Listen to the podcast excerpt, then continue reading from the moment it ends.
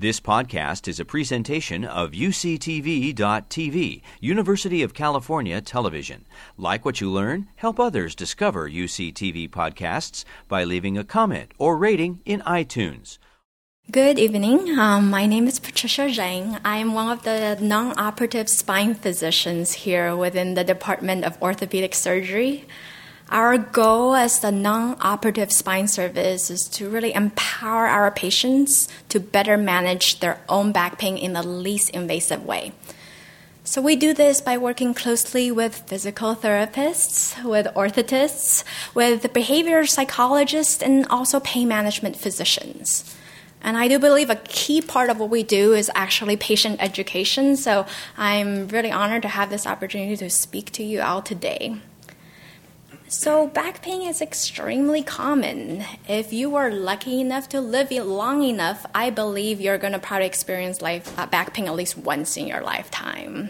And so there has been some studies which have shown that the lifetime chance of developing back pain for more than three months can be as high as ninety percent. But contrary to popular belief, you're not destined to have chronic back pain as you age. So there's been a couple of really large observational studies that have been performed. They all show the same trend, which is that sometimes the back pain actually get better once you enter your sixties and seventies. So this is one of the studies that um, showed this trend. So they looked at about two thousand three hundred seventy-seven patients, and on the x-axis we have different age groups, and on the y-axis we have the prevalence of chronic back pain. And as you can see, the peak age at about which people have back pain is actually between forties and sixties. And by the time you're in your seventies, you're actually having back pain less often. We don't really know why this is. Um, maybe with wisdom, uh, with the age, you get more wise. And so instead of lifting that one hundred pound box, you hire movers instead. But there's likely structural issues as well. So we do know that with time, our ligaments and our discs, they become stiffer. So disc herniation is actually less likely to happen in our seventies. So there's a lot of myths about back pain, and what I want to do today is to dispel some of those misconceptions. I want to talk to you about how we can diagnose the cause of back pain and why the tools we have are actually quite imperfect. I want to focus on what management options you do have access to that's been proven to be helpful, and what risk factors you can actually control and pay attention to. So let's get started by busting some myths. Um, you know, I get really worried when patients come to me and they say, geez, I've been, I've been in bed for the last week. One, I get worried because the pain must have been pretty bad for you to have been in bed for the last week. But two, bad rest, bed rest is particularly bad for you. So they've done studies in the intensive care unit where patients are really sick and they're basically in bed all day long. And after seven days of immobilization, these patients have lost forty percent of their muscle strength. That's forty percent in seven days. So bed rest is really just bad for you. And there's been studies which specifically show that bed rest is bad for back pain. So this was a pretty well-designed study that was published in nineteen ninety-five. They took their patients and assigned them into three different groups. So one group was put on strict bed rest after they've developed back pain. So these patients only have had back pain for one to two days, and they were told that they need to be on strict bed rest for two days. A different uh, group of these patients were told to begin aggressive exercises. So they were sent to the physical therapist. They were like, you need to strengthen right now, even though you've just developed back pain. And the third group, they were like, you do whatever you feel your body tells you to do. So they followed these patients out for twelve weeks, and this is what they found. So there's a bed rest group, there's an exercise group, and then there's the normal care group. And the first thing they looked at is the number of six days that they took in this twelve-week period. And they found that compared to the people who were just told to do whatever they, they feel like their body is telling them, the people who were on bed rest actually had more, taken more sick days. And actually, the people who were actually sent to aggressive exercise right at the start, they were actually also um, taking more sick days. When they looked at the intensity of pain at twelve weeks, they found that the bed rest group did the worst. So these individuals had a significantly increased back pain at twelve weeks as compared to people who were just told that they should just go about their normal activities. Their exercise group actually didn't show a significantly increased back pain. So what's the take home from this? So I tell patients that your body knows best. If you're having new back pain and severe, do what you can and rest when you need to. I don't think patients should put themselves on bed rest because they think that would help, because bed rest has been shown to not help in low back pain. Another thing I hear commonly is that they've been, patients have been told that disc degeneration is a disease. So what is disc degeneration? So let's just review what is a disc. So in the body, we have the spine. It gives us structural support, and its function is also to, to protect our neurological structure. So like the spinal cord and the nerves that are going to exit at each level and, and go down to our legs. And you can see these structures in an M R I as well. So we have the bones, the vertebrae, as well as the discs, which are like little donut shock absorbers in our back. And with time, we develop disc degeneration. So here we see a very young, healthy disc. It's nice and plump. As time goes on, we lose some of that height. It becomes more dried out, which we call desiccation. So it no longer is white, which means it's filled with fluid, becomes dark. And as time goes on, it can even become more narrow. Eventually, when the disc degeneration is bad enough, or if there was an acute inflammation, we can actually have some swelling around that disc. But I don't think it's fair to call disc degeneration a disease. After all, getting wrinkles is not getting a disease. And just as we age and we get wrinkles, our discs would also dry out and degenerate. And to show this, um, they did a study um, of about like a little bit more than three hundred individuals. So here we have, again, age group on the x-axis. And on the y-axis, we have percent of individuals with disc degeneration. And take it that all these individuals actually have had no back pain at all. They're asymptomatic. They do not have back pain. And if you look, by the time you're in your sixties and seventies, almost one hundred percent of them, these individuals didn't even have back pain. Almost one hundred percent of them have had disc degeneration. So it's almost universal. Another myth I always hear is that people are at the physician office wanting to get a diagnosis. They're very eager and they want to do whatever it takes to figure out what is the cause of the back pain. And I understand that desire. I really want to get to the bottom of things. But to be totally honest, we're not able to find out the cause of your back pain more than a majority of the time. The quoted frequency at which we're able to diagnose the exact cause of back pain is, um, you know, in the thirty percent range. So this is taking patients who presented to the doctor's office with back pain. And seventy percent of the patients were never able to tell them exactly what happened, and their pain is usually already better. The other thirty percent, sometimes we are able to find things, and we do have some management um, options for those patients, but diagnosis is often difficult. So I want to spend the next couple of minutes talking about what tools we have to diagnose back pain and why diagnosing the cause of back pain is so difficult. There are definitely barriers to diagnosis. So, you know, one of them is that back pain is multifactorial. There's a lot of structures in the back that can cause pain. And of the diagnostic tools that we do have, none of them is a painometer. They don't really show us exactly where the pain is coming from. And back pain is, in general, a very difficult condition to study because it is very heterogeneous. So by that, I mean there's a lot of variability in a course. A lot of people get better, a lot of them get worse, there's a lot of different causes. So because it's such a, a varied population, it's hard to study. So let's first just talk about what in the back can cause pain. So I want to bring you back to this graphic, which I showed before. This is your spine. In the spine, we have bones and we have discs. And if we were to look at these discs from above, so taking the cross-sectional view, you would see that the discs are made of an annulus, so they're kind of fibers that, that hold this together, as well as the nucleus, which is, I like to think of them as kind of the jelly that fills the middle of the disc. And this is how it functions as a shock absorber. I briefly mentioned before that the purpose of the spine is to protect the neural structure, so the spinal cord, and the nerves that exit at each level. And these nerves in the low back, they, they go on to supply your sensation and your strength to your legs. So one thing that we have heard of that commonly causes back pain would be a disc herniation. So that's when a disc protrudes.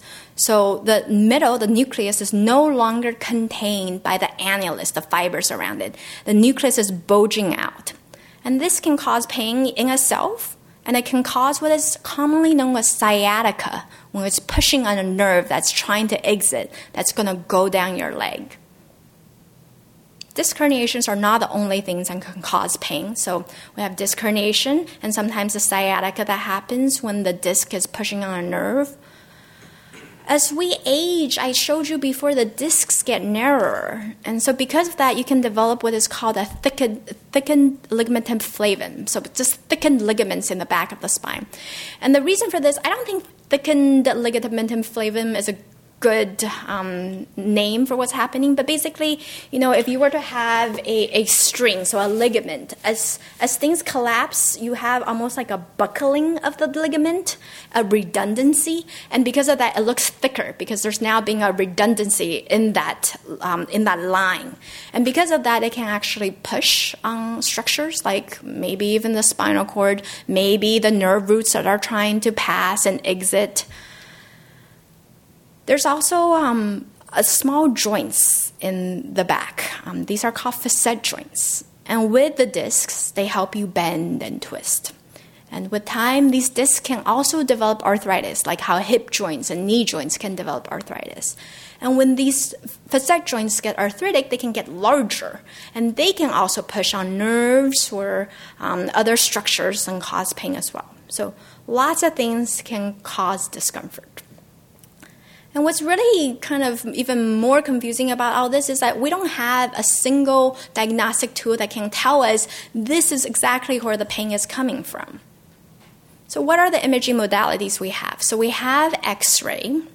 X-ray is very good for bone. So here we have an X-ray of a person front on. You can see their bones, their vertebrae. You can see empty space where we assume the discs are. And you can even see the facet joints in the back, so the facet joints that I just talked about.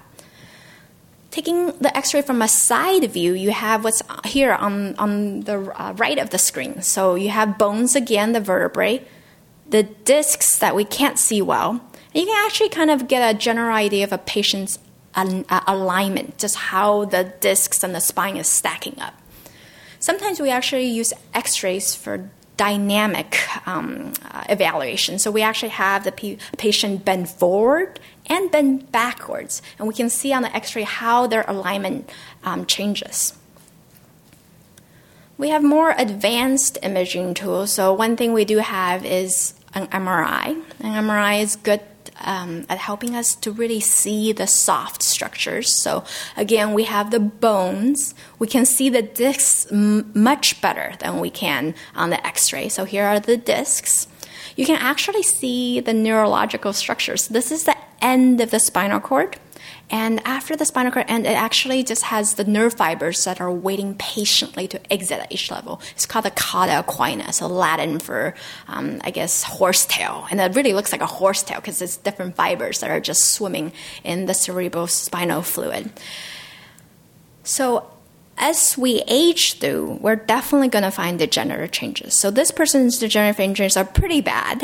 Um, you can see the discs have become thinner. They become narrower, they become degenerated. They actually pooch out the back, so bulges.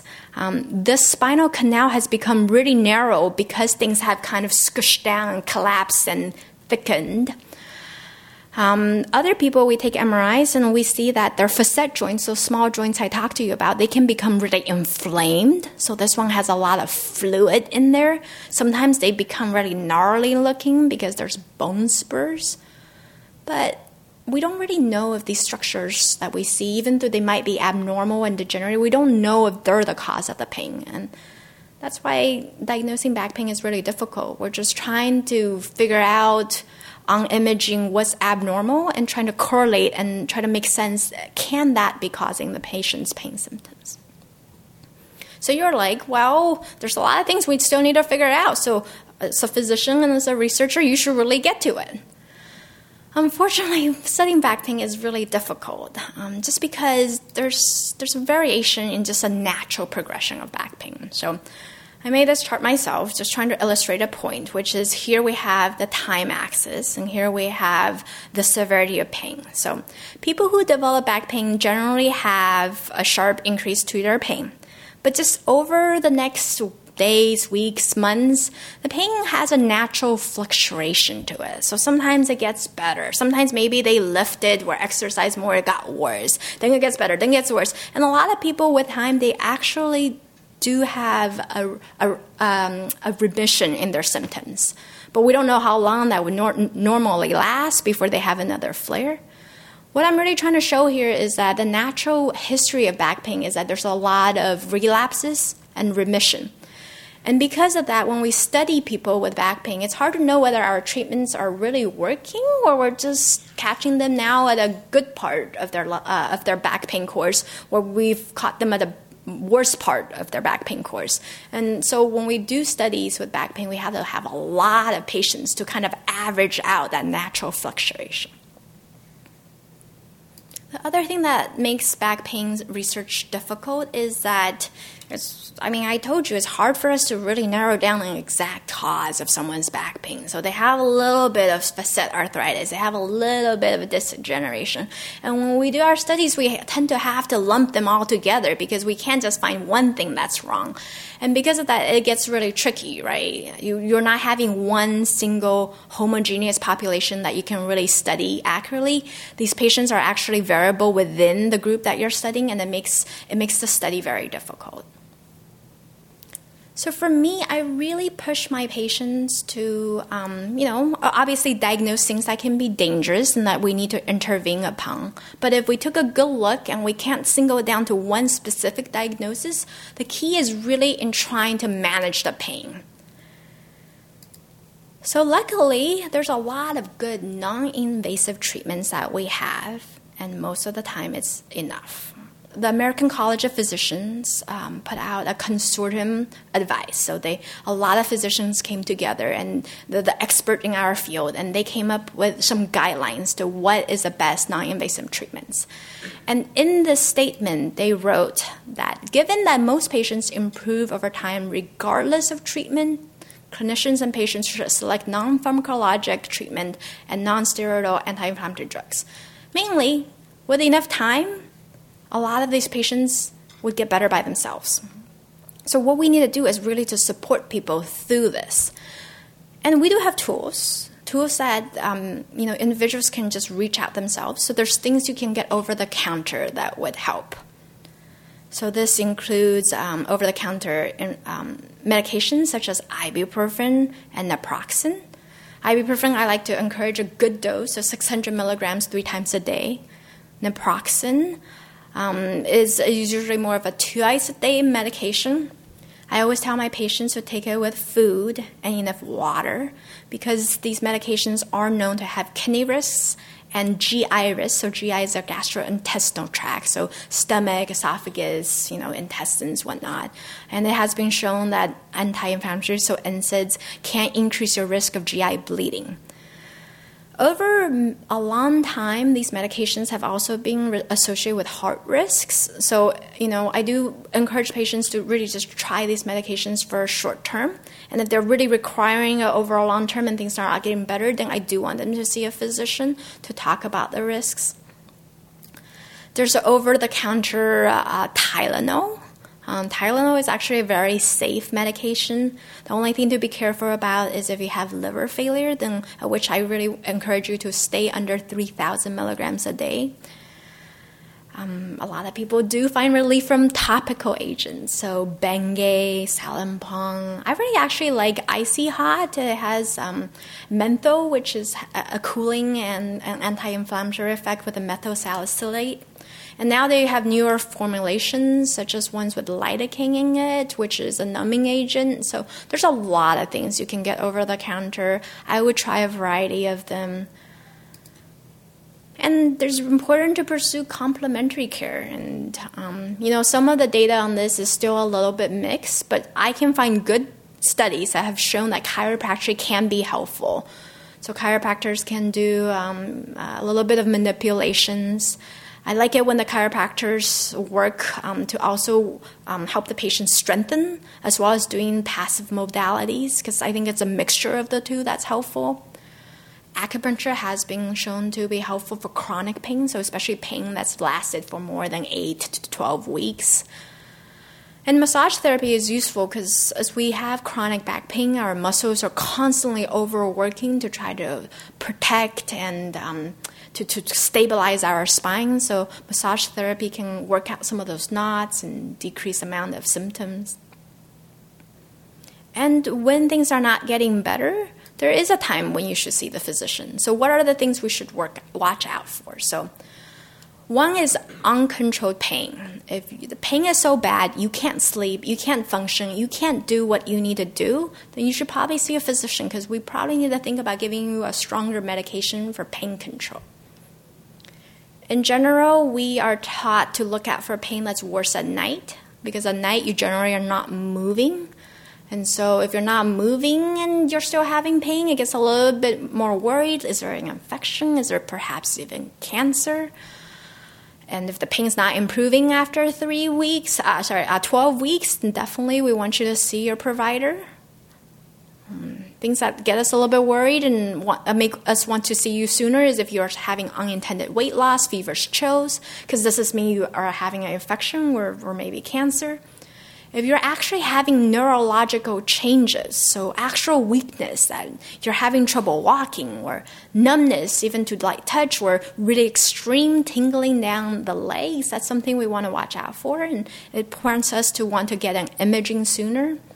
And if you're having any trouble going to the bathroom, so the the innervation, so the nerves that are supplying your bladder and the very end of your G I tract, those are nerves that are also coming out of your low back.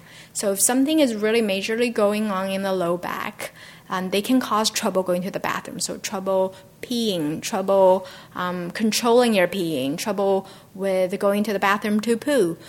These are things we are we consider red flags, so things that we really should um, investigate further. And if you're having any issues with that, you should see your physician sooner. But to tell you the truth, a lot of the times uh, we would not find a cancer, infection, or fracture. They're pretty rare. Fracture is actually the most common thing we will find. And in large studies where they looked at a lot of patients who presented to the doctor and had to have imaging, we only really find them about four percent of the time. Cancer is even more rare. It's less than one percent. And infection, which we're always so concerned about, is extremely rare. It's zero point zero one percent. So besides just for di- uh, just getting a diagnostic information, you can also see your physician because we can offer you some more intensive treatments. So if the over-the-counter medications are not enough, we can offer you prescription-grade medications. Um, what does this include? It includes stronger anti-inflammatories. My favorite one is meloxicam. It's an anti-inflammatory. You can only you can just take one time a day, so it's easy to remember that. And it's it's because of that, people are more compliant with it. And I think a seven-day course of the meloxicam can really just calm down whatever inflammation there can be and really help with the pain symptoms. When the pain is really bad, we do sometimes have to give people medication to help with the pain control. So if I suspect a muscular component, I like to give people muscle relaxants like Flexeril, also known as cyclobenzaprine. You know, if the pain is so severe because you, you know, you just had an injury about two days ago and now you can't sleep, you can't walk, We do occasionally give people opiates. Um, there's a lot of controversy about that recently because you might have heard there's an opiate epidemic. And so we try to be pretty um, conservative about giving opiates, but if you're not able to function at all, we would consider it. And when the pain starts to become a chronic pain, so things that last more than two weeks, three weeks, it's getting on to a couple months, then we really push you to patients to really avoid opiates at that time, because there's no study which have shown that opiates can is helpful for management of chronic pain conditions. And we really encourage patients to consider non-opiate pain medications. These include nerve pain agents such as gabapentin or pregabalin. A variety of antidepressants actually have been shown to be particularly helpful for pain, possibly because they're changing the neurochemicals in the brain, and some of those neurochemicals are also responsible for revving up that pain signal. And certain anticonvulsants, so medications that we give for uh, to people who have seizure disorders, can also help with managing chronic pain. And I can't emphasize how important therapy is. And by that, I don't even just mean physical therapy, which is a mainstay of our treatment for back pain, but also cognitive behavior therapy and therapy that's just really targeting your lifestyle, so things you're doing around the home. So let's get to physical therapy first. I refer all my patients to physical therapy. Um, physical therapists can work to decrease the pain, Um, just as it's occurring. So they have modalities at their disposal. They can try heat and cold therapy. They can try myofascial release. When there's a neurological component to this, um, they can try TENS unit, which I also um, think is, is worthwhile. And what I tell people is that somewhat of the therapist is doing is not necessarily just trying to, to make the pain better in the short term. I think of therapy as an investment in the future. You're correcting biomechanical abnormalities that is predisposing you to back pain. And you're making an investment to strengthen your core and your hip girdle so that you're less likely to injure yourself in the future.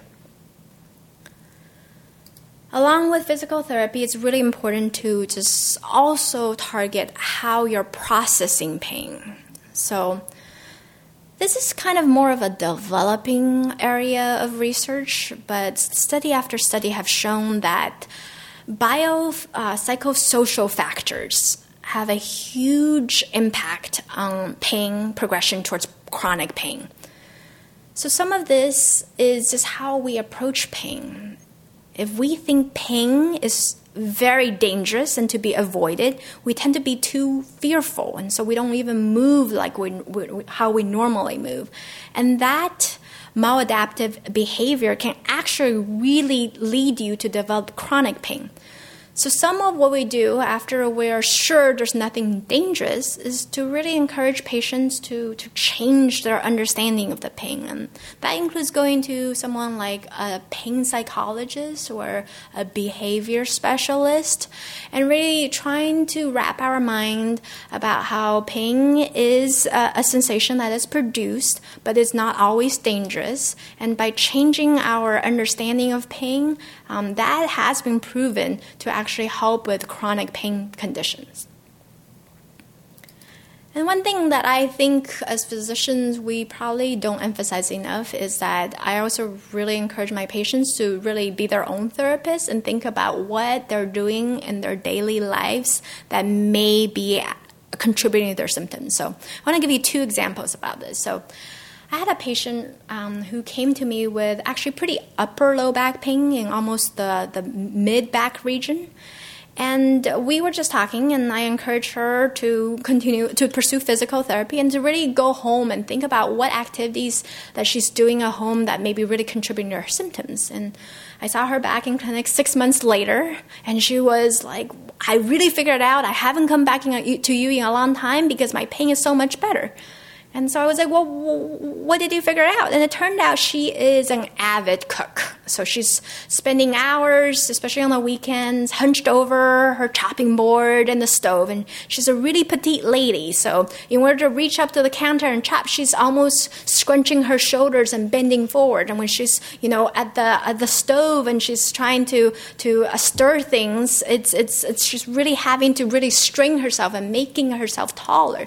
So she and her husband figured this out, and her husband is really nifty around the home and actually built her a, a, a kind of a little platform that she can stand on when she's at the chopping board and when she's at her stove. And by making these lifestyle and posture changes, she was actually able to much better manage her pain, and the pain actually really just resolved.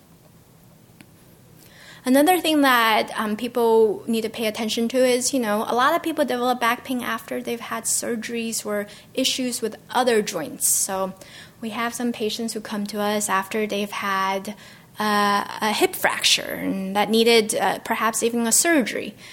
And so I had this one patient who came to me, and she's having really severe back pain after going through rehab for her hip fracture and then eventually the hip surgery. And she even noticed herself, along with her therapist, that she had a acquired leg de- length discrepancy. So one leg was actually now a lot shorter than the other.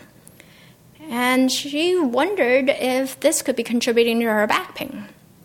So I have to tell you, the data on this is kind of varied. Um, some people do believe that if you were born with a slight leg length discrepancy, that you may not that may not be contributing to your back pain.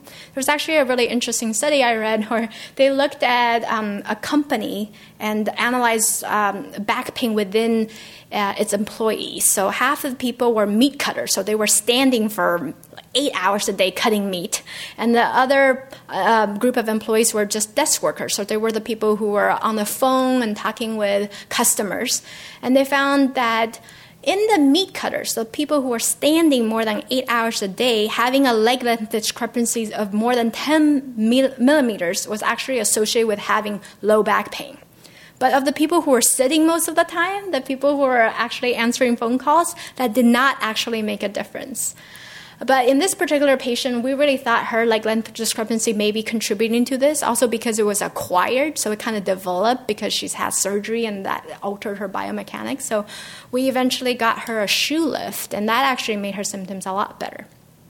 So I do think that, you know, when we're approaching someone with back pain, we can't just um, emphasize medications and therapies. We also have to just look at the patient as a whole and what they're doing on a daily basis.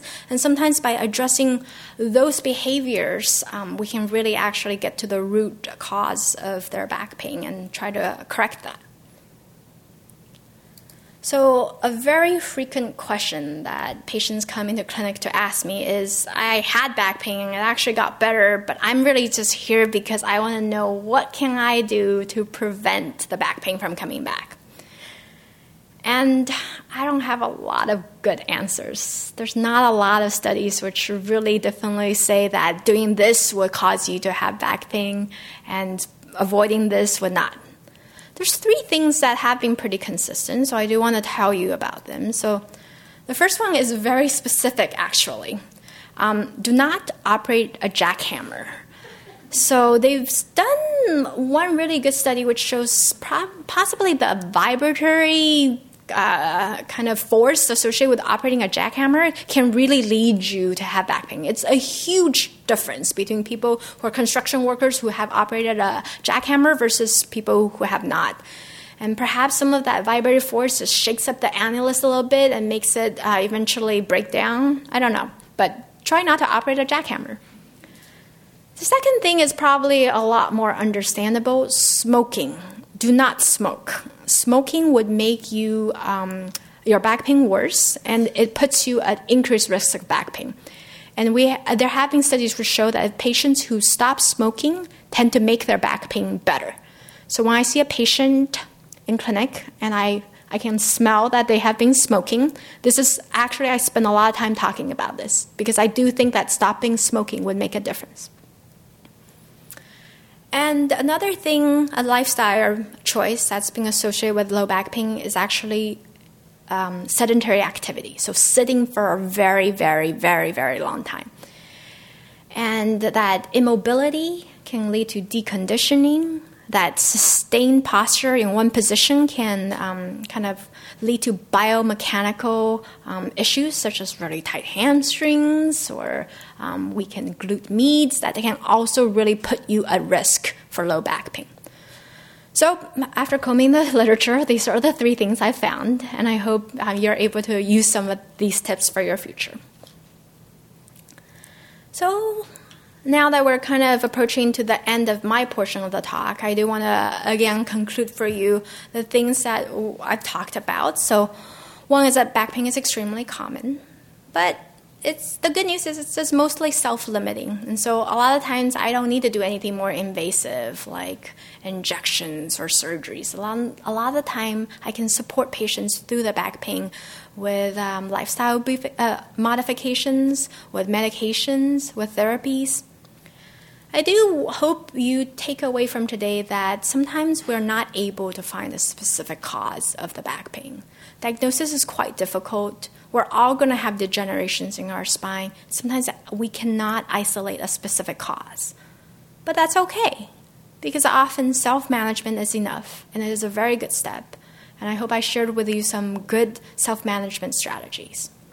And I think, you know, all of us in medicine, we're, we're developing a different understanding of back pain. It used to be we were, um, we, we, we thought that our interventions, so injections and surgeries, are, are very curative. But I think with time and as more data come out, we really feel like we need to approach back um, pain in a very, very multidisciplinary fashion. So this includes working as a team, not just as physicians, but also with therapists, with orthotists, with pain psychologists, with pain management specialists. And that's why we created an integrated spine service here at U C S F. And we're really pushing that as an answer rather than just, you know, sending people to various things and not having a coordinated care plan. So that's uh, most of what I was going to talk about today. Um, you know, we do have another portion, which we're going to talk about uh, some of the back braces that are available. Um, I will take any questions you have right now, but we, you can also hold them toward the end. So the question was about the value of Chinese medicine. Um, for example, Tai Chi uh, seemed to have been good for people with back pain. Um, I do see a lot of value in alternative treatments, including Chinese medicine. So I mentioned acupuncture, and there's I think that's one of the better studied ones. There has actually been studies on Tai Chi and back pain, and it has been shown to be helpful. There is a good component of core strengthening with Tai Chi, and uh, I think it's also just that body awareness that Tai Chi and other forms of these um, exercises really foster that can really help patients in their rehab course. In general, um, what I've seen um, in the evidence for these complementary medicines is that a lot of them are very safe. This includes cupping. This includes some of the um, you know Eastern kind of myofascial works as well. I do think it's very safe, and because of that, I encourage all patients to try it. I think, um, you know, even the, the N I H, so the, the primary government funding source for research, are really recognizing that we do not know enough about complementary medicine. So they're actually funding more research on this line. And I think in the years to come, we will know more. Thank you, Doctor Zheng. Good evening, everyone. Now that we understand what contributes to your back pain, I'll address the orthotic management that we practice here every day at U C S F at the Orthotic and Prosthetic Center. For this part of the education, I'll go over some of the bracing that you would expect to receive to treat your specific back pain. This is not one that you would expect. This is a very old brace called the Milwaukee that was used primarily in the treatment of scoliosis. And as you can expect, the uh, compliance was fairly low. Muscle atrophy, we get asked this all the time. If I wear a brace, all my muscles will atrophy, therefore my back will be weaker because I've actually used a brace to provide the support that I need. We have not found in any of the studies that this is actually true. A brace can actually help you. As Doctor Zheng said earlier, the worst thing that you can do is to go spend time in bed. And the longer that you're in bed, the worse you'll actually be. So spinal bracing has been shown to produce stability and reduce disc load through hydrostatic compression and splinting of the anatomy. The semi-rigid cylinder produced by the compression brace supports some of the weight of the upper body and reduces stress on the spine. And that's the key factor, that the bracing only supports some of it. You're still using all of your anatomy, all of your muscles to get up, to get out of bed, to walk. And that's the primary activity that we normally will state to our patients. It's pretty much the only exercise we state, especially after spine surgery, is to walk. We don't tell people to go to the weight room or to do thousands of crunches. We just want you to physically get out of bed and to walk around. Fracture pain, one of the most common ones that we do see, is called a compression fracture. It's one when one of the vertebral body, bodies compresses down on an adjacent vertebral body. Um, you can see this happening quite a bit in osteoporosis, especially if you're a woman over the age of fifty or who has been through menopause. When the bones are brittle or your vertebrae aren't strong enough to support your spine in everyday activities, when you bend to lift an object, miss a step, slip, you can put your spine bodies at the risk of fracture. Even coughing and sneezing could actually cause a compression fracture, but this is extremely rare. Your bones would be very, very brittle if you coughed and actually caused a fracture. Compression fractures happen in the front of the vertebrae. When you get enough of them in the front part of the bone, they can kind of collapse. And then one of the things that we show is, you know, why do they use different braces for different fractures? You know, why is one picked over the other one? Bracing should always be chosen by your prescribing physician. I know there's so much on the internet right now. There's infomercials out there. There's sports figures promoting this. You can go online and pretty much buy any one of these things that I'm talking to you here about. But we really highly recommend that you get this prescription through a physician, and then the physician determines the structure. They can look at some of the radiographs. They can look at an M R I to determine which back brace is actually the best for the fracture that you have or the pain that you have in your back. So one of the things that we hear a lot about, and it's still, I believe, on the orthopedic surgery boards, is a thing called the Jewett brace. It was specifically designed for anterior compression fractures. That means when you're actually bending forward and putting more pressure on those vertebral bodies. This particular brace is usually used for one or two of these compression fractures because it doesn't do a whole lot in what's called the transverse plane or the twisting. And it does very, very little as if you extended your back. They call it a hyperextension brace. Technically, what it does is it prevents you from bending forward. So the more you bend forward, the more pain that you would have. The less you bend forward, the less pain that you would have. So if we compare that to a T L S O, it's like, well, why do they use this big plastic-looking brace? The actual T L S O was pretty much designed about forty-five years ago when typically they were putting patients in thirty-five pound plaster body casts, which was awful. So you couldn't take the cast off at night to go to bed. You couldn't shower with the cast on. They were very heavy. And there was a lot of complications by putting people in body casts. So we got rid of the body casts and started to use these super lightweight thermoplastic jackets. And they com- they allow you to have compressive forces. So they push from the front to the back. So they actually provide the squeezing effect, which can limit some, again, limit some of the motion in your back. T L S Os are used when you have three or more compression fractures, or if you have a compression fracture with another fracture on top of that. So you need a bigger, better structure to support the spine. And then we go into the peri-post-surgical L S O versus T L S O. The physicians that I've worked with for the past thirty-two years have almost done it by levels. If you had a level, level four to five fusion, they wouldn't use a thing called a T L S O because a T stands for thoracic, so you're covering much more of the spine. So why do they use an L S O and not a T L S O? From all of my workings with the doctor, they kind of look from L two to S one, so your lower back is when they would use a brace called an L S O, a lumbosacral orthosis. when they do a fusion or if you've had a fracture or a burst fracture superior to this L two vertebrae, then they would use a thing called a T L S O. And what we found by doing this is that we found kind of a glitch, that we knew with this plastic T L S O, we started to lose control in the upper thoracic spine. And when we found that, we said, well, how do we control the spine when it goes above T six or T five or T four, when we get into the upper portion of the thoracic spine? Then as orthotists, what we basically do is play with levers all day. We said, well, we can make this T L S O brace longer, and then we had to put a metal chin piece with a strap on it and a metal occiput piece, and it looked like you were braced from all the way from your neck down. Extremely uncomfortable. It wasn't very nice to wear. They were hard to adjust. When you sit, you have a tendency to compress a little bit. When you stand, the chin piece would be three inches away. So we were trying to figure out what else could we do for this upper portion of the thoracic spine and with this other thing called P J K. And this was a big one here. Actually, uh, Verdot Devrin was very instrumental in this.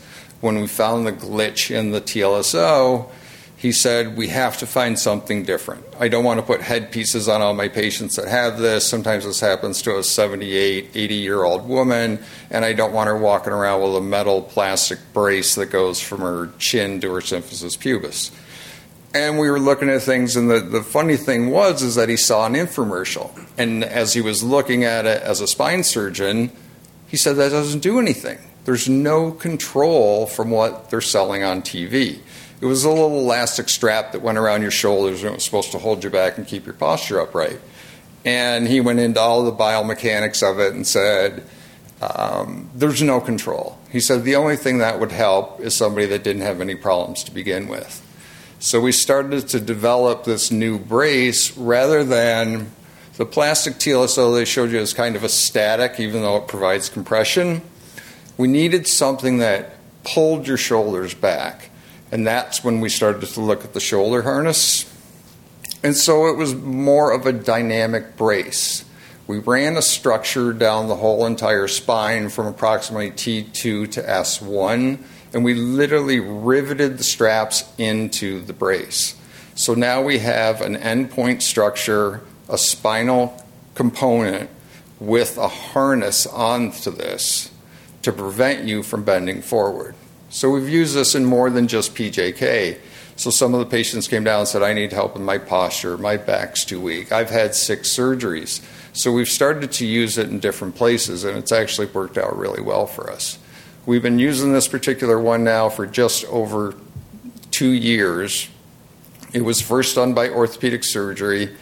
Uh, neurosurgery was a little reluctant to kind of jump on. They were so used to using the old style braces, they didn't want to switch. And in the last year, neurosurgery and orthopedic surgery has completely switched to the new style bracing. So it's actually worked out rather well. And here we go again with degenerative disc. I think the biggest thing with a degenerative disc is, yes, you can see it in pictures. Yes, you can look at M R Is or maybe even a little bit onto X-rays. I think the biggest thing with degenerative disc is, is it painful? Or is it not painful? If we did pictures of everybody in this room, most of us, including myself, over fifty, will show some form of degenerative disc. But if you're having zero pain symptoms, I wouldn't recommend any treatment. If it doesn't hurt, therefore, don't go to the doctor. There's been a lot done with degenerative disc. There can be a multitude of factors that goes into this. If you're in the acute phase, and it is very, very painful, it's hard to even get up from sitting in a chair to actually stand. It was hard to get into the car to go to the doctor's office. Then we can try to use a brace for you for support for a short period of time, along with the, all the other treatments. If you're in acute pain, it's hard to go to the physical therapist, because the only thing you can think about is just the pain that you're having in your back. What we want to do is to provide a little bit of support so that you can get up out of bed that we talked about earlier and start to move again. And we've showed time and time again that this is much better for back pain, much better for degenerative disc than just staying in your bed twenty-four hours a day. There are so many that were out there, and the one thing that I wanted to note here at the end of this is that even the government has looked into these. And what they found was if a brace does not have a structural component to it, plastic, metal, they used to use some of the metal stays that were in it, they would no longer pay for these braces. So some of the ones that you see out there that are just neoprene, they do provide a little bit of compression. Yes, you can run around in it. It feels pretty good. But we found that there's no structural component to it. It really doesn't stop any motion. The other thing about some of these braces that we like to kid around with as orthotists is this thing called kinesthetic reminder. What I kind of look at that is, is when you bend improperly, you drop the spoon on the floor, you know you're not supposed to just bend over and pick it up, it pokes you in the ribs, or it gently reminds you, use your knees to bend down. Don't keep using your back in these ways that it could, could cause further injury or to make your pain flare up again. So that was a little on our kinesthetic reminder. That's the thing about pain. It all demands to be felt. Any questions? In today's medicine right now, if you go to your prescribing physician or to your general practitioner, what I do, and this is even personally, my uh, primary care doctor knows where to refer me to. So if I went for him for back pain and he said, well, we think there's a little bit more than, you know, just a minor ache, then he either could refer me to the orthopedic surgeon or the neurosurgeon. So I use the primary to get to the referral sources. Actually, so Kaiser does have some plans. They do kind of subcontract out to some different places. I don't, I don't believe U C S F is one of those. But if you did kind of kind of push the issue a little bit, I know at Kaiser you have to ask a few times to get an M R I, that at that point they will do certain things. There's been there's a lot of splints and um, not so-called over-the-counter that Kaiser has at their disposals, where, you know, U C S F is one of five hospitals that actually has an orthotic and prosthetic program in it. We see that that to be growing. But a lot of the primary care doctors do know about bracing. There's still tests on boards about some of this because it involves a lot of biomechanics and how you would treat A, B, or C. Basically what your insurance company is looking for, is it medically necessary? You know, is it just another thing that they're putting out there, or is there like a biomechanical reason behind it? We were just kind of discussing this earlier. In the last couple of years, there's been huge changes. Everybody kind of follows Medicare. If Medicare, you know, if there is the golden rule, every insurance company will follow. They're looking for documentation. Why do you need it? When are you going to use it? How long do you need to use that for? And that was my other point, that it's really, really important for the patients to ask the prescribing physician how long to wear it. I've worked in numerous orthopedic clinics, and they walk out. They turn around, we're all in the room together, they walk out, and they forget to say, oh, you're only supposed to wear this for three weeks, or you're supposed to wear this for six months, or I only want you to wear this when you're active, because by the time they get to the therapist or to me, we don't know exactly what the doctor was thinking at the time. So I really want that. And another one that our spine team has just done right now, too, with that, going back to that point, they want to be in control to tell their patients how long, especially after spinal surgery. They don't want anybody else to tell their patients how long they need to wear the brace. They want to be in control of it. For the most part, I would say majority of insurance companies, ninety-five percent of the time, will cover one of these things, as long as we have the documentation that goes along with it, and then we can get it put through. You've been listening to a podcast by University of California Television. For more information about this program or U C T V, visit us online at U C T V dot T V.